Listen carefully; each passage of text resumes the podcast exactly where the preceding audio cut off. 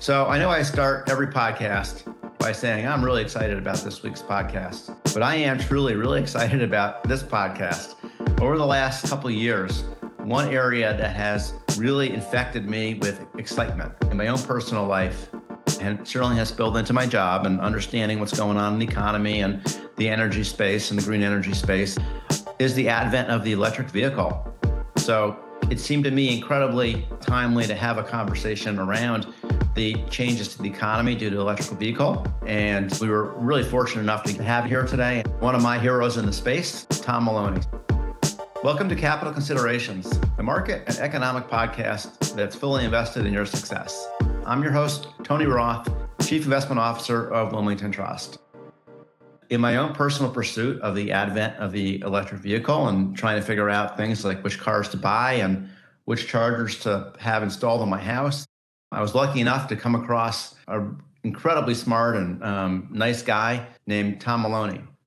Tom is a real expert in EVs from a number of perspectives. Tom is a senior editor of the website Inside EVs, and he's also the host of the podcast Inside EVs, which is the largest internet site, a content publisher focusing exclusively on electric cars. Tom has also been covering EVs generally for over a decade has written in numerous publications, including Inside EVs, of course, but also Forbes, Green Car Reports, and the BMW blog. And where I first encountered Tom was on his YouTube channel, which is called State of Charge. Well, that was a great introduction. Thank you very much. I appreciate it, and it's it's my pleasure to be here, Tony. Well, I know that you'd typically be driving an EV truck or something like that around some big obstacles out in the desert, or I know this isn't the funnest part of your, your day or your job, but um, it's going to really be, I think, fascinating for us to hear what your thoughts are on different aspects of the business and the industry as it continues to sort of take over. And maybe the right place to start, because you're obviously a car guy, right? You're not just an EV guy. 100%. Always been a car guy. So when you think about EVs, I'm sitting here now in my home and um, I have three cars because I've got a teenage daughter who's lucky enough to have a car. And my wife and I, of course, need cars. So we've got two EVs in the garage and, and one uh, hybrid gas guzzler. And so EVs are becoming pretty prevalent. So when you think about the balance in the marketplace, how much of the fleet, if you will, is EVs today, do you think, Tom? And where's it going? How fast is it changing? Okay, so in the US, Electric vehicles represent about 1% of the overall fleet of vehicles on the roads today. But that's, you know, a lot of those vehicles have been around for a long time and electric vehicles haven't been. If you want to talk about new car sales in the US, yeah. uh, nationwide, we're about at 6% right now, which still isn't enormous. But when you consider only a few years ago, it was under 1%, we're seeing exponential growth year over year. Uh, in California, uh, the leader of electric vehicles, they're at somewhere around 12.5% for 2021, at least. Uh, 2022 has been even better. So, what we are seeing is an incredibly fast ramp up of electric vehicles being sold, much quicker than what we saw with hybrids 20 years ago when they started coming out. Right. They took a lot longer to get to 6% uh, penetration than we've taken with electric vehicles now. So, that adoption curve, that hockey stick adoption curve, we might be at the very beginning of where we just see it just take off over the next five or six years. Now, globally, we're falling behind some of the other countries. If you take a look at Europe, they're at uh, I think 13% for 2021. So they were roughly double what we were at. And I know in, in February, overall Europe new car registrations were 19% electric vehicles. So that, that they're almost at one of every five cars being sold right now and registered in Europe is, is an electric car. And if you look over at China, they're at about in 2021, they were at, I think 13.5% overall. So they're kind of on par with Europe, but, but we're we're definitely lagging. So what's really interesting about that is we might say, oh well, we're not selling more because it's a supply chain problem. We can't get enough EVs to sell. And that's true. But even before we had this sort of latest set of supply chain problems, there wasn't enough EVs to satisfy the demand.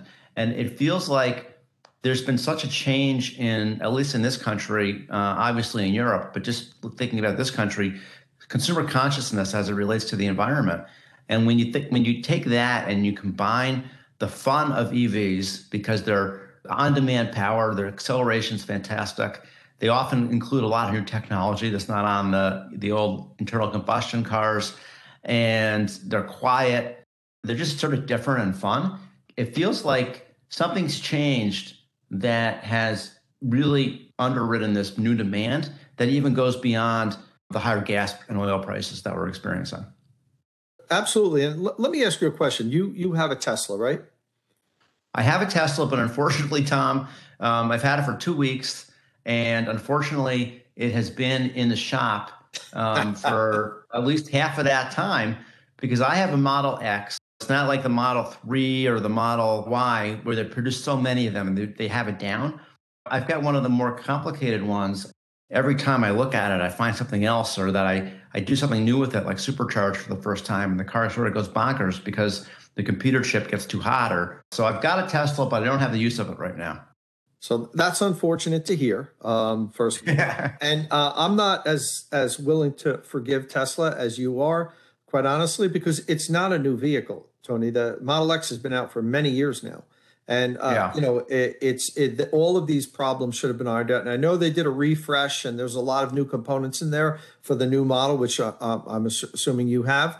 Uh, but that's, that's right. still unexcusable. And uh, you know, Tesla gets criticized for quality control, and rightfully so. I've owned two Teslas. I have I haven't had too many problems. I've had a couple problems, and they've taken care of them.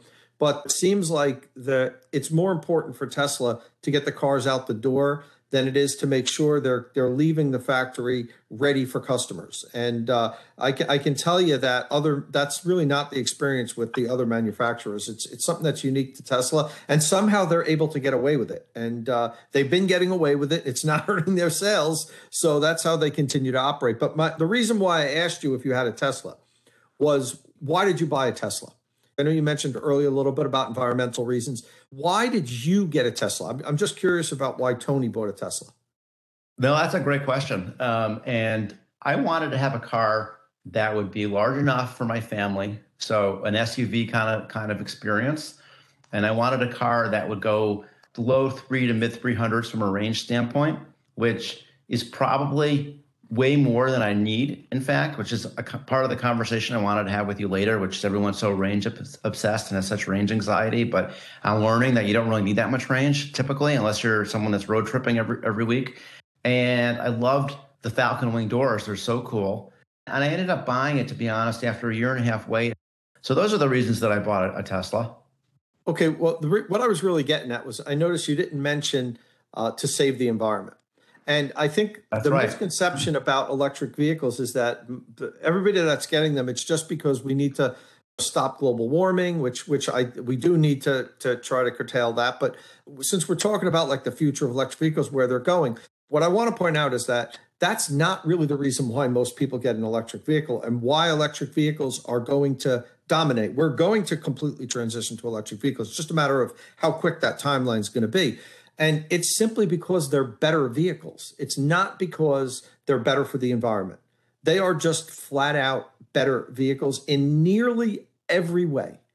And yeah. um, the driving yeah. experience, the acceleration, the fact that there's no maintenance. Um, and I'm going to hit you with one here that you're going to be surprised about the convenience of refueling, which a lot of people think that that's actually a negative. I'm, I I actually put it in the positive column, uh, and it's just so much about the electric vehicles are better than conventionally fueled vehicles.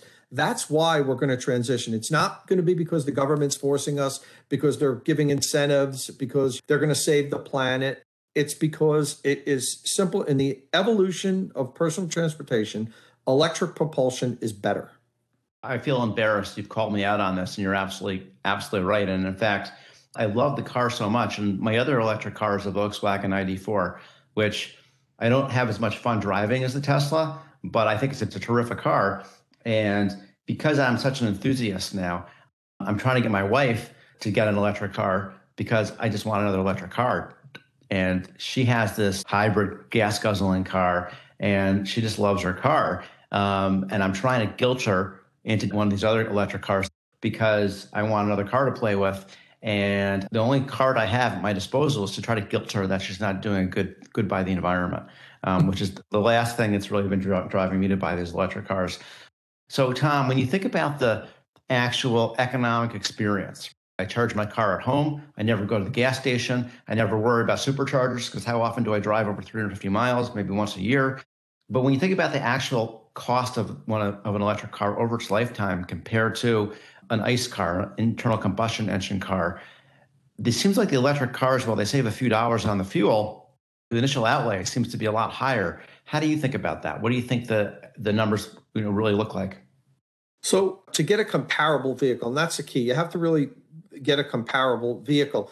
The electric car initial cost is a little higher. And that's why the incentives are helpful right now, offering the, the federal tax credit, and some states have incentives. I don't think we're going to need these incentives for more than another five or six years, by the way. I think they're important now to help uh, bring the, the initial cost down. But four or five years from now, they should all sunset. We don't need any more. We won't need incentives because the cost of the vehicles is coming down. We're get we're getting closer and closer to parity with a comparable gas car. Five, six years ago, the delta was a lot wider between a comparable gas car and a comparable electric car. But now the ranges are getting longer, they're charging faster, and the prices are coming down. You have to look at total cost of ownership. And if you can get after the incentives within a couple thousand dollars of a gas car, even if the electric car costs two or three thousand dollars more after incentives right up front, you're going to be way ahead after three or four years. And the refueling is so much less. And the maintenance, there's no maintenance on these cars. If you've had the car, you, you understand that uh, it's tires and wiper blades. There's no oil changes, there's no tune ups.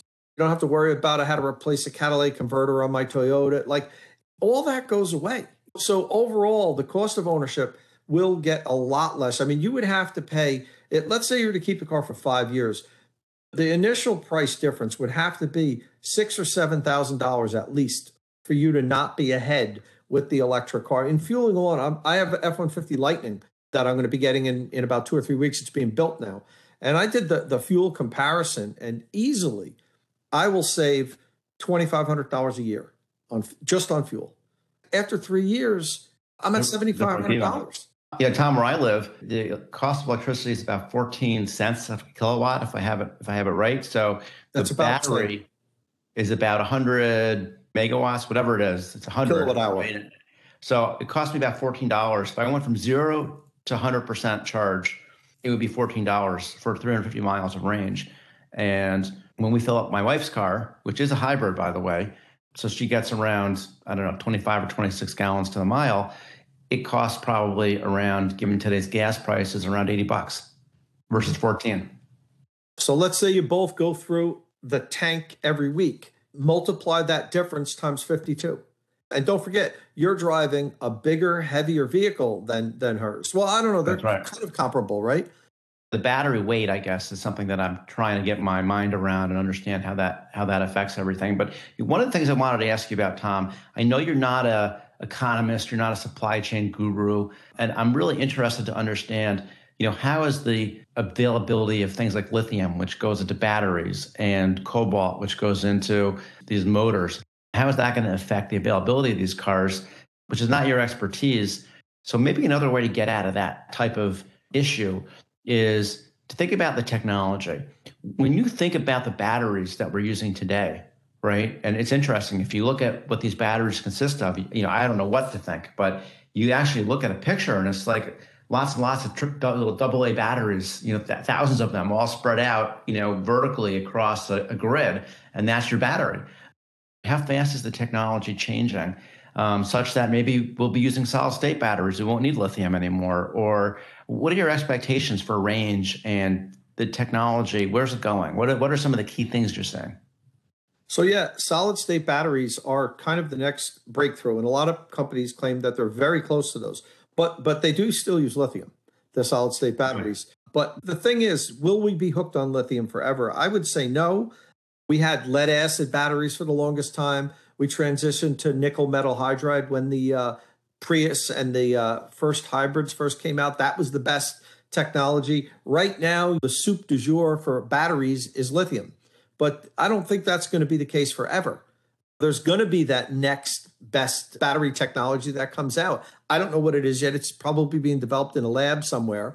But um, for now, what we're seeing is more and more companies understand that we need as much lithium as we can and that's driving more exploration more resources to to get the lithium i was down in chile uh, you know a couple of years ago they have these giant salt deserts out there that they extract the lithium from with new technology new markets open up and where we're able to capture and get a lot more lithium now than what we could 10 years ago because there's demand for it so where does that end i don't know but i have to believe that industry will find a way to supply what it needs to supply.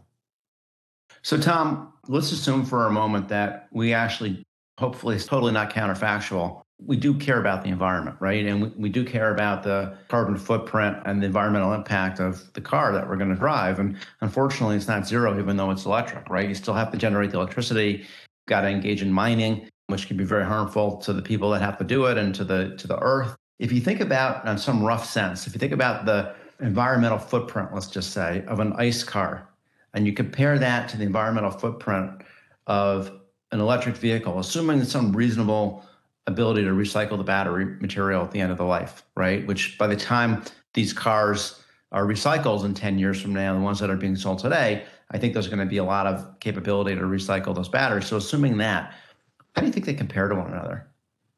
So it's it's tough because I've read so many studies and yeah. you'll you'll find studies that say the electric car is the worst thing in the world, and then other ones that it's a hundred times better than gas cars. And I guess you got to figure out who's funding those studies to figure out what the results would be. Yeah. So it's really hard to say. But one of the things that I really like to look at is well to wheels emissions. And the Department of Energy has this site, the Alternative Fuels Data Center, and that really gives us a great snapshot of it compares fully electric cars hybrid cars, plug-in hybrid cars, and and gasoline cars. And you can actually put in your zip code, and it tells you based on your electricity mix where you live. It's different for me here in New Jersey than someone that might live in Kentucky, where there's uh, 70% of their electric provided is coal.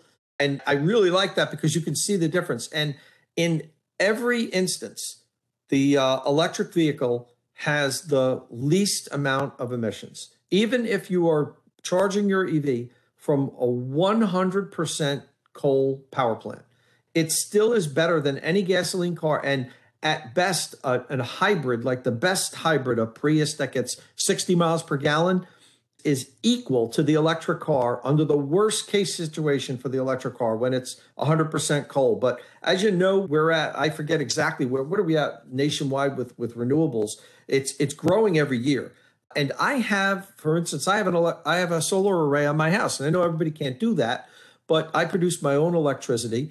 You can do that with electric cars. You actually can have a zero emission car, uh, which right. you could never do with with with gasoline. And don't forget, when we refine oil, uh, we don't pump gasoline out of the ground. It it actually takes a lot of electricity to refine the oil. So if you simply took that electricity, I think it's two or three kilowatt hour per for every gallon of electricity refined and you put it in an EV, you can go 10 or 12 miles just on that electricity that it took to refine the gas. So uh, it's That's complex. We have to take a look at the entire well to wheels and, and mining and everything. And any manufacturing is bad for the environment. Let's face it. If right. you want to get right down to it, anything we make is not good for the environment, but we have to live and we have to manufacture. So I look at it as let's not make the perfect be the enemy of the good. Uh, electric vehicles are better, I believe, manufacturing wise over their lifetime and certainly emission wise. They're not perfect, but they're better. Even though you might have to change the battery after three or 400,000 miles, certainly the, the, there's no reason to think that the expected life of an electric car is going to be less than an ICE car. Um, I mean, ultimately, an internal combustion engine is going to wear out. Whereas you can change the battery on an electric car engine, and there's so many fewer moving parts with regard to the motors and stuff, which can go a million miles. Um, you think that you should be able to get a longer existence out of that electric car than a traditional car. You absolutely should. You know, there's no vibrations of the internal combustion engine car that over the years kind of like rattles everything apart. And it doesn't wear out. The battery will wear out, but when the battery does, as you mentioned, you get a few hundred thousand miles out of a battery. It's not like the battery all of a sudden just dies unless it's yeah. defective. What happens is it just get has less capacity and less capacity. So even when it gets pulled out of the car, it's end of life for automotive use, which most people say is about once it's about 70% of its initial capacity, it's end of life for automotive use. But you still have this big battery pack that has 70% of its capacity. There's companies that are already forming contracts, buying, signing deals that they're going to buy these secondhand batteries eight, nine, ten years from now because they're going to use them for second-hand life use, like stationary energy storage. I mean, you might buy a, a used Tesla battery pack eight years from now and put it in your basement, and now you, you you didn't have to pay for a brand new Tesla Powerwall because you bought a used battery one, and now now maybe it's half the price or even less than half the price. So there's going to be second uses for automotive batteries. And then when they're finally retired, I think after 20 years or so, 20, 25 years of service, they're going to be recycled because they still contain those uh, lithium and, and elements that are valuable. They're, they're never going to end up in landfills. So, one of the things that happened just in the last few days, Tom, and we knew this was coming, I think, based on what's been happening in Europe and so on, is that Elon announced that the supercharging network here in the US, right? So these are the, the high speed chargers that are near the highways all over the country. Um, they really make up the lion's share of that grid. That he's going to open them up to the rest of the, the electric fleet, which, as you say, it's 1% of the total fleet. So when you think about the idea of owning a car, right? So I have this Tesla that I'm going to need to drive up to Massachusetts a couple times a year. And I really worry that I'm not going to be able to charge it on the way up there because as soon as we, the fleet gets 2%, 3%, how am I going to be able to pull in and charge my car anywhere? Because they're going to be, you know, there's maybe 15 chargers and there's going to be 10,000 uh, cars that need to get charged that day on the way up to, to Massachusetts. Do you see that balance writing itself? So that's a great question and something that we talk about on our podcast frequently. Me and, uh, and the other co-hosts kind of say we're in the golden age of electric vehicles now because there's always open charging stations. There's not enough cars to fill the charging stations. So it, that's never a problem. And uh, what we kind of believe, and I agree with this also, but the consensus among my peers is there's going to be a couple of years where we start to get log jammed at the charging stations yeah. where adoption outpaces the ability to install these high speed charging stations. So there's going to be some queues. You mentioned earlier, once or twice a year you go far, and uh, it might mean that this trip is going to take you a little longer because you're going to pull over and you're going to wait 20 minutes before you can plug in, and then you're going to be there 30, 35 minutes, maybe 40 minutes. So it's going to be an hour stop. And what we do believe also is that industry is going to take over because once the demand is there, the supply is going to come. However, it takes a couple of years to get caught up. You don't just snap your fingers and there's charging stations in the ground. They, there's engineering that has to, permits that have to get pulled, equipment has to get made, installation. I mean, it takes months to so, get a charging station installed, but we think okay. that it's going to catch up. All right. So acknowledging that there's going to be a tough period, but the actual infrastructure that we interact with is going to catch up. What about the upstream infrastructure? And by that, I mean the actual generation and delivery of electricity to this entire fleet. GM is saying that is it 2030, Tom? That's eight years away. They're going to be 100% electric sales. If you think about that, and it's only 1% of the fleet today, how is the electricity infrastructure going to be able to generate enough electricity to, to charge all these cars all the time? So I've I've had the opportunity to speak with many public utilities here in the U.S. Um, in my years of covering electric vehicles, and even I did some consulting for some of the infrastructure companies. So I've I've been able to interact with the the utilities whose job it is to provide the electricity. And let me tell you, Tony, nearly every one of them told us, look, we can provide you with as much power as you need as long as we know it's coming. The problem is if tomorrow 3 million cars were sold, like just boom, they all moved off the lot and everybody drove them home and plugged in, that would be a problem. But the, the utilities now are working with the manufacturers to get their data on EV sales and where they're being sold and sent to. So they can then adjust. If they know your county added 5,000 electric cars last year, that's where they can put up a new substation. That's where they're going to invest in improving the grids. The utilities are very good at providing power. They had this issue in the 60s when everybody started getting central air conditioning in the 70s when they had to double the capacity. Everybody had, if you remember, like 30 amp mains in their house in the 60s and, and earlier. And, and then, then they had to put in a 100 amp main. And now 200 and more amp mains are commonplace.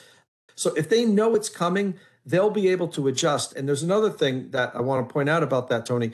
Electric vehicles, unlike a refrigerator, for instance, that has to run all day, you can shift the load with an EV on when it charges. Now, not when you're on a road trip. I understand that you got a charger on the road, but you live at home, you drive 40, 50 miles a day. When you come home, you plug in and you start charging. But what's going to happen is we're going to have smart grids and your grid is going to be able to communicate with your home and say and you're going to tell your grid look I, I leave it at 8 in the morning i just want my car charged by then i don't care when you charge it and it's going to be able to shift the load to when there's excess generation. That's another thing that is coming down the road and all these things combined also stationary energy storage the dc fast charging stations are going to have big battery banks that are going to supply that they're going to be able to trickle charge off the grid so there's not a, a sudden demand as soon as people plug in. All these things are going to combine to make the transition to electricity as a fuel not an issue for our uh, current uh, utilities that's a great answer and it's very reassuring frankly and it's also it's also sort of intuitive too that it sort of falls in line with the the green efforts that we're making because right now we calculate roughly 40% of electricity generation comes from either solar, wind, hydro, or nuclear in this country. And as that percentage increases and supplies this increasing demand for electricity, it'll be increasingly on a proportional basis green in, in, in, source. So that just fits the underlying premise too of this being an environmental trend. So Tom, we always say on this podcast that we don't make we're not making any recommendations to buy or sell any stocks. And I'm going to take the liberty to say that you're not making any recommendations here to buy or sell any stocks. Having said that, I find it fascinating that, you know, we look at the size of Tesla and you said it well, they're just getting cars on the road. And I look at all these, we call them OEM, you know, original equipment manufacturing, car, car manufacturers that have been around forever. And I think that how could the future for Tesla as it relates to automobiles? I know they're putting a lot of money into robotics and other things, but as it relates to automobiles, it seems as though the degree of competition that's coming down the road with so many new models and so many new angles on technology, it seems like the road for Tesla, as dominant as they are today, could be a lot more challenging. And I'd love to hear, without bashing Tesla per se, but just in general, what's your sort of take on the trajectory of all these new companies getting into the, the space and, and how they may fare and what the balance might look like in 10 years and where people are going to buy a car like this. I mean, today everyone says, oh, you want an electric car, you buy a Tesla. I just feel like it's going to change a lot faster than people think. Well, that's a great question. And, and I tend to agree with you. That is going to change. Uh, but Tesla still does make very good electric. There's a reason why they sell as many as they do. I know they have some manufacturing issues. The quality control isn't top notch. For instance, I had my last Tesla that I bought that I still own. When I took delivery, it had some problems, but I, I called service. They made the appointment, they fixed the problems, and I've had no problem since. They still make very good electric cars, but they're not going to own like 75% of the US market as as they have the past few years with electric vehicles. That that simply isn't going to happen. But it's okay because there's still you have to remember as we mentioned earlier us we're at like 6% adoption right now right so there's plenty of room for everyone to sell a ton of electric cars so tesla can lose their market share percentage but continue to have exponential growth and i mean i think that's what's more important to them how many cars do they sell not how many cars do they sell compared to how many evs ford sells so i think that they still have a very bright future to increase production, to add profitability. And don't forget, they also, they're the only auto manufacturer that has its own network, a worldwide, comprehensive, high speed charging network that is second to none. And that's going to be an enormous enormous profit center moving forward. As you mentioned, oh, right. they just announced they're going to start opening it up to, to other electric vehicles in the US. They're not going to be giving them that electric, Tony. They're going to be charging. Well, I, you know, it's interesting because make money on this. Well, that's right. I don't mean to be too cynical here, but I think I'm being a realist. The reason they're doing this is not because they want to do the right thing. They're going to get paid by the government to make these available, and they're going to get paid for selling electricity at a markup. And so it's an opportunity for Tesla to put more cash in its pockets. And quite frankly, it's not necessarily great for the legacy Tesla owners out there that are going to have to deal with more congestion. We don't know that for sure yet because what it seems like now is originally the thought was that Tesla was going to sell an adapter to let everybody else use the charging network. So, you know, if I pull up with my Ford F 150 Lightning, I have to pull out my adapter that I buy from Tesla, and then I plug into their supercharger. But now it seems like what this information just came out this week, Elon mentioned that they're going to be installing more superchargers, but that have the connectors on them that everybody else uses, the CCS combo connector is what it's called. So if that's the case, then we're not taking up Tesla supercharger spots because these are going to be new stations that are being added in addition to the Tesla stations. Now, oh, you might say, well, they could have just put more Tesla stations in there. So, in effect, is taking away some of their spaces. But right. the plan is to add extra stations that only service okay. the other vehicles. So I saw that. I just assumed they would retrofit the old ones in the same way, but I guess that's that's um, not necessarily what's going to happen.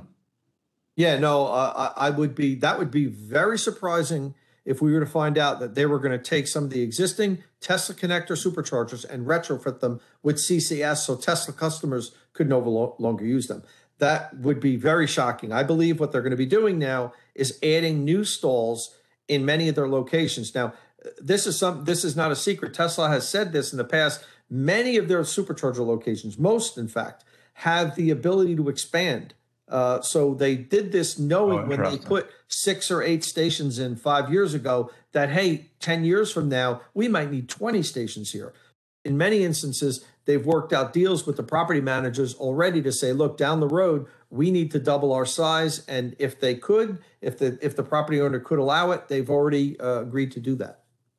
So it's not that I, I thought that what would happen is you go into a stall and you could either plug in the Tesla head or the CCS head. I think what you're describing is something different where you have to go into the appropriate stall for your kind of car, whether it be a CCS stall or a Tesla stall.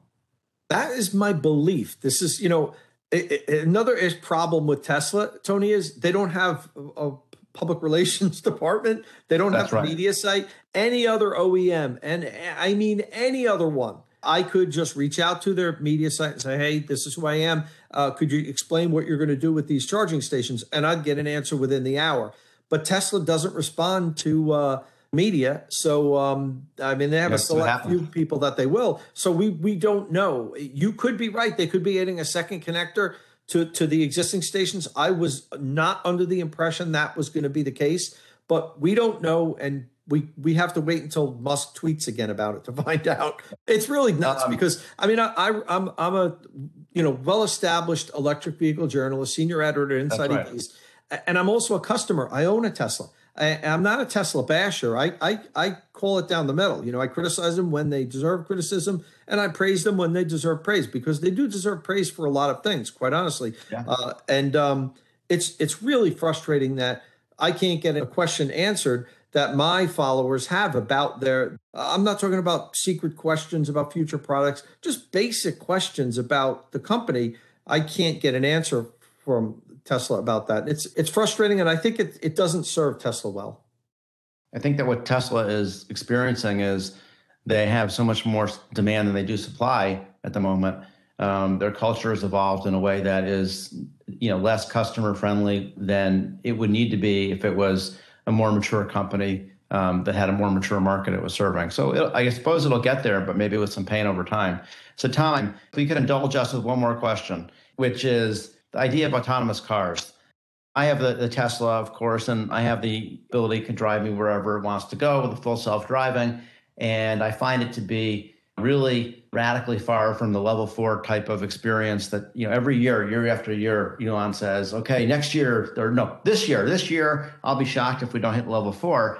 And I don't mean to be taking on, on Tesla as any of the companies really. If I feel like the idea that there'll be cars without steering wheels um, and pedals, it seems to me to be very far off. Um, the the Tesla like uh, Elon likes to say, well, a car is so much more an autonomous car is so much more reliable than a human being. Well, that may be true, but in order for the society to accept that autonomous machine, it has to be not just 99.5 like a human being, but it needs to be 99.99999 because as soon as there's one mistake, then its existence is, is questioned. So, what, what's your sense and your experience? Where do you think we're going to be in, let's say, five years from now, to pick a, a, a random spot on the horizon as it relates to real autonomous?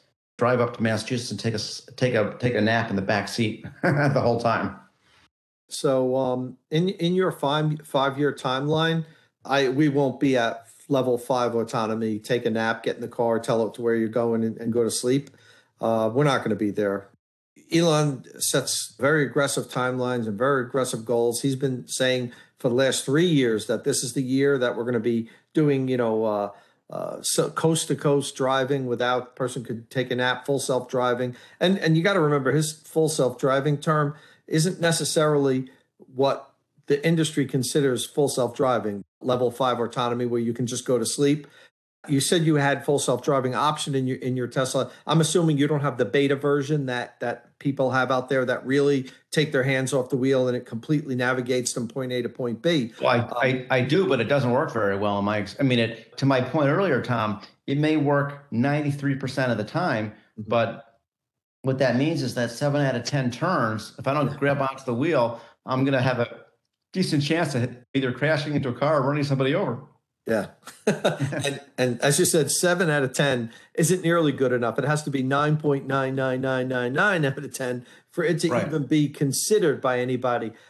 Another issue that Tesla has is using this camera only based system. And yeah, um, right. So what do you do when it's snowing or, or driving, driving rain? Is it is it that will it be that it's full self driving in perfect weather conditions, but not in in inclement weather? You know, I think you know full self driving level five autonomy is is level five autonomy. It means you can get in the car in any circumstances and hop in it and go anywhere. Just tell it to take you somewhere. You don't have to worry about midway through your your nap that it starts raining or it starts snowing so now the car can't do what it needs to do. It's very hard for me to see us getting close to that before the end of this decade. In eight, seven or eight years, we we might start to get close to where we could see when that when that's going to happen, where we can just hop in the car, say, "Take me to work," and and and take a nap. But uh, in your five year timeline, I would be very surprised if we ever were to make that. No, I, I concur, and it's important because it, it's not just a convenience, but as Elon has brightly pointed out, it has massive implications for the economy, both positive and negative, frankly, if that type of autonomy exists from a transportation standpoint. Uh, uh, and so we need to prepare for it as investors. So, Tom, you've been incredibly gracious with the with your time and the conversation here. Just I could go on all day talking about these issues, but let me just summarize, I think, three key takeaways for our audience today. One is that electric vehicles are not only a wonderful experience, but they're also economic when you consider the cost of the vehicle and the cost of the fuel over time and the lifetime of the vehicle. They're really quite economic. I have a colleague that has insisted to me for many, many years working together that for her, a car is to get from point A to point B, and that's all she cares about. Her husband is a car guy, but she just doesn't care as long as she can get from point A to point B safely. And we went to lunch the other day, and I wasn't even in my car because my car's in the shop. I was in a loaner. So it's a couple year old Tesla. And we drove to lunch, and she was like, Wow, I want one of these. and I said, I thought you didn't care what kind of car you, you drove. So you can't underestimate, I think, the aesthetic experience, if you will, the pleasure that you can get if you're going to spend time in a vehicle like this which is why folks like me have been converted to car enthusiasts when I was never a car guy. So that's the first takeaway is that they're really quite fun and economic and really worth considering. Second takeaway is that the premise really does seem to bear out around its green benefits to the planet. They're not perfect. Anything that goes into them is mined out of the ground for the most part. And anything that makes them move, go forward, um, unless you take the electricity out of your out of the rooftop panels, like like you do, Tom, is going to have some type of carbon footprint. But they are a significant improvement over the status quo, and I think that's something that's really important. When you look at countries like China, for example, cities like Beijing used to be total, you know, smog infested cities, and one of the reasons they're not is because of the percentage of EVs that are on the road. And so they really have a profound impact on our environment. And then lastly, I think that it, there is a lot of concern around how EVs will impact infrastructure and whether the infrastructure will keep up. And that is oftentimes, I think, a limiter for people on whether they should go ahead and take the plunge and buy an EV. Uh, and I think that we feel pretty confident that it's not going to be a, a, a perfect equilibrium that will be maintained.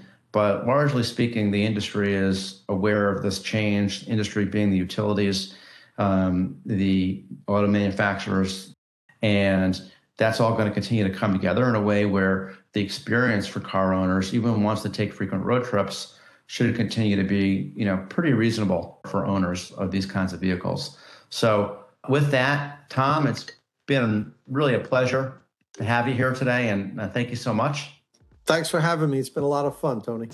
And I want to encourage everybody to go to wilmingtontrust.com for a roundup of all of our latest uh, investment ideas. You can subscribe to Capital Considerations on Apple Podcasts, Spotify, Stitcher, or your favorite podcast channel to ensure you get future updates. Thank you again for listening today. This podcast is for information purposes only and is not intended as an offer or solicitation for the sale of any financial product or service or recommendation or determination that any investment strategy is suitable for a specific investor. Investors should seek financial advice regarding the suitability of any investment strategy based on the investor's objectives, financial situation, and particular needs. The information on Wilmington Trust's capital considerations with Tony Roth has been obtained from sources believed to be reliable, but its accuracy and completeness are not guaranteed. The opinions, estimates, and projections constitute the judgment of Wilmington Trust as of the date of this podcast and are subject to change without notice. Wilmington Trust is not authorized to and does not provide legal or tax advice. Our advice and recommendations provided to you is illustrative only and subject to the opinions and advice of your own attorney, tax advisor, or other professional advisor. Diversification does not ensure a profit or guarantee against a loss. There is no assurance that any investment strategy will be successful. Past performance cannot guarantee future results. Investing involves a risk, and you may incur a profit or a loss. Any reference to company names mentioned in the podcast should not be constructed as investment advice or investment recommendations of those companies. Facts and views presented in this report have not been reviewed by and may not reflect information known to professionals in other business areas of Wilmington Trust or M&T Bank and may provide to seek to provide financial services to entities referred to in this report. M&T Bank and Wilmington Trust have established information barriers between their various business groups. As a result, M&T Bank and Wilmington Trust do not disclose certain client relationships or compensation received from such entities in their reports. Investment products are not insured by the FDIC or any other governmental agency, are not deposits of or other obligations of or guaranteed by Wilmington Trust, M&T Bank, or any other bank or entity, and are subject to risk, including a possible loss of the principal amount invested. Wilmington Trust is a registered service mark used in connection with various fiduciary and non-fiduciary services offered by certain subsidiaries of M&T Bank Corporation, including, but not limited to, Manufacturers and Traders Trust Company, M&T Bank, Wilmington Trust Company, WTC, operating in Delaware only, Wilmington Trust NA, WTNA, Wilmington Trust Investment Advisors Inc., WTIA, Wilmington Funds Management Corporation, WFMC, and Wilmington Trust Investment Management LLC, WTIM. Such services include trustee, custodial agency, investment management, and other services. International corporate and institutional services are offered through M&T Bank Corporation's international subsidiaries. Loans, credit cards, retail and business deposits, and other business and personal banking services and products are offered by M&T Bank, member FDIC. 2021 M&T Bank Corporation and its subsidiaries, all rights reserved. Private market investments are only available to investors that meet the U.S. Securities and Exchange Commission's definitions of qualified purchaser and accredited investor.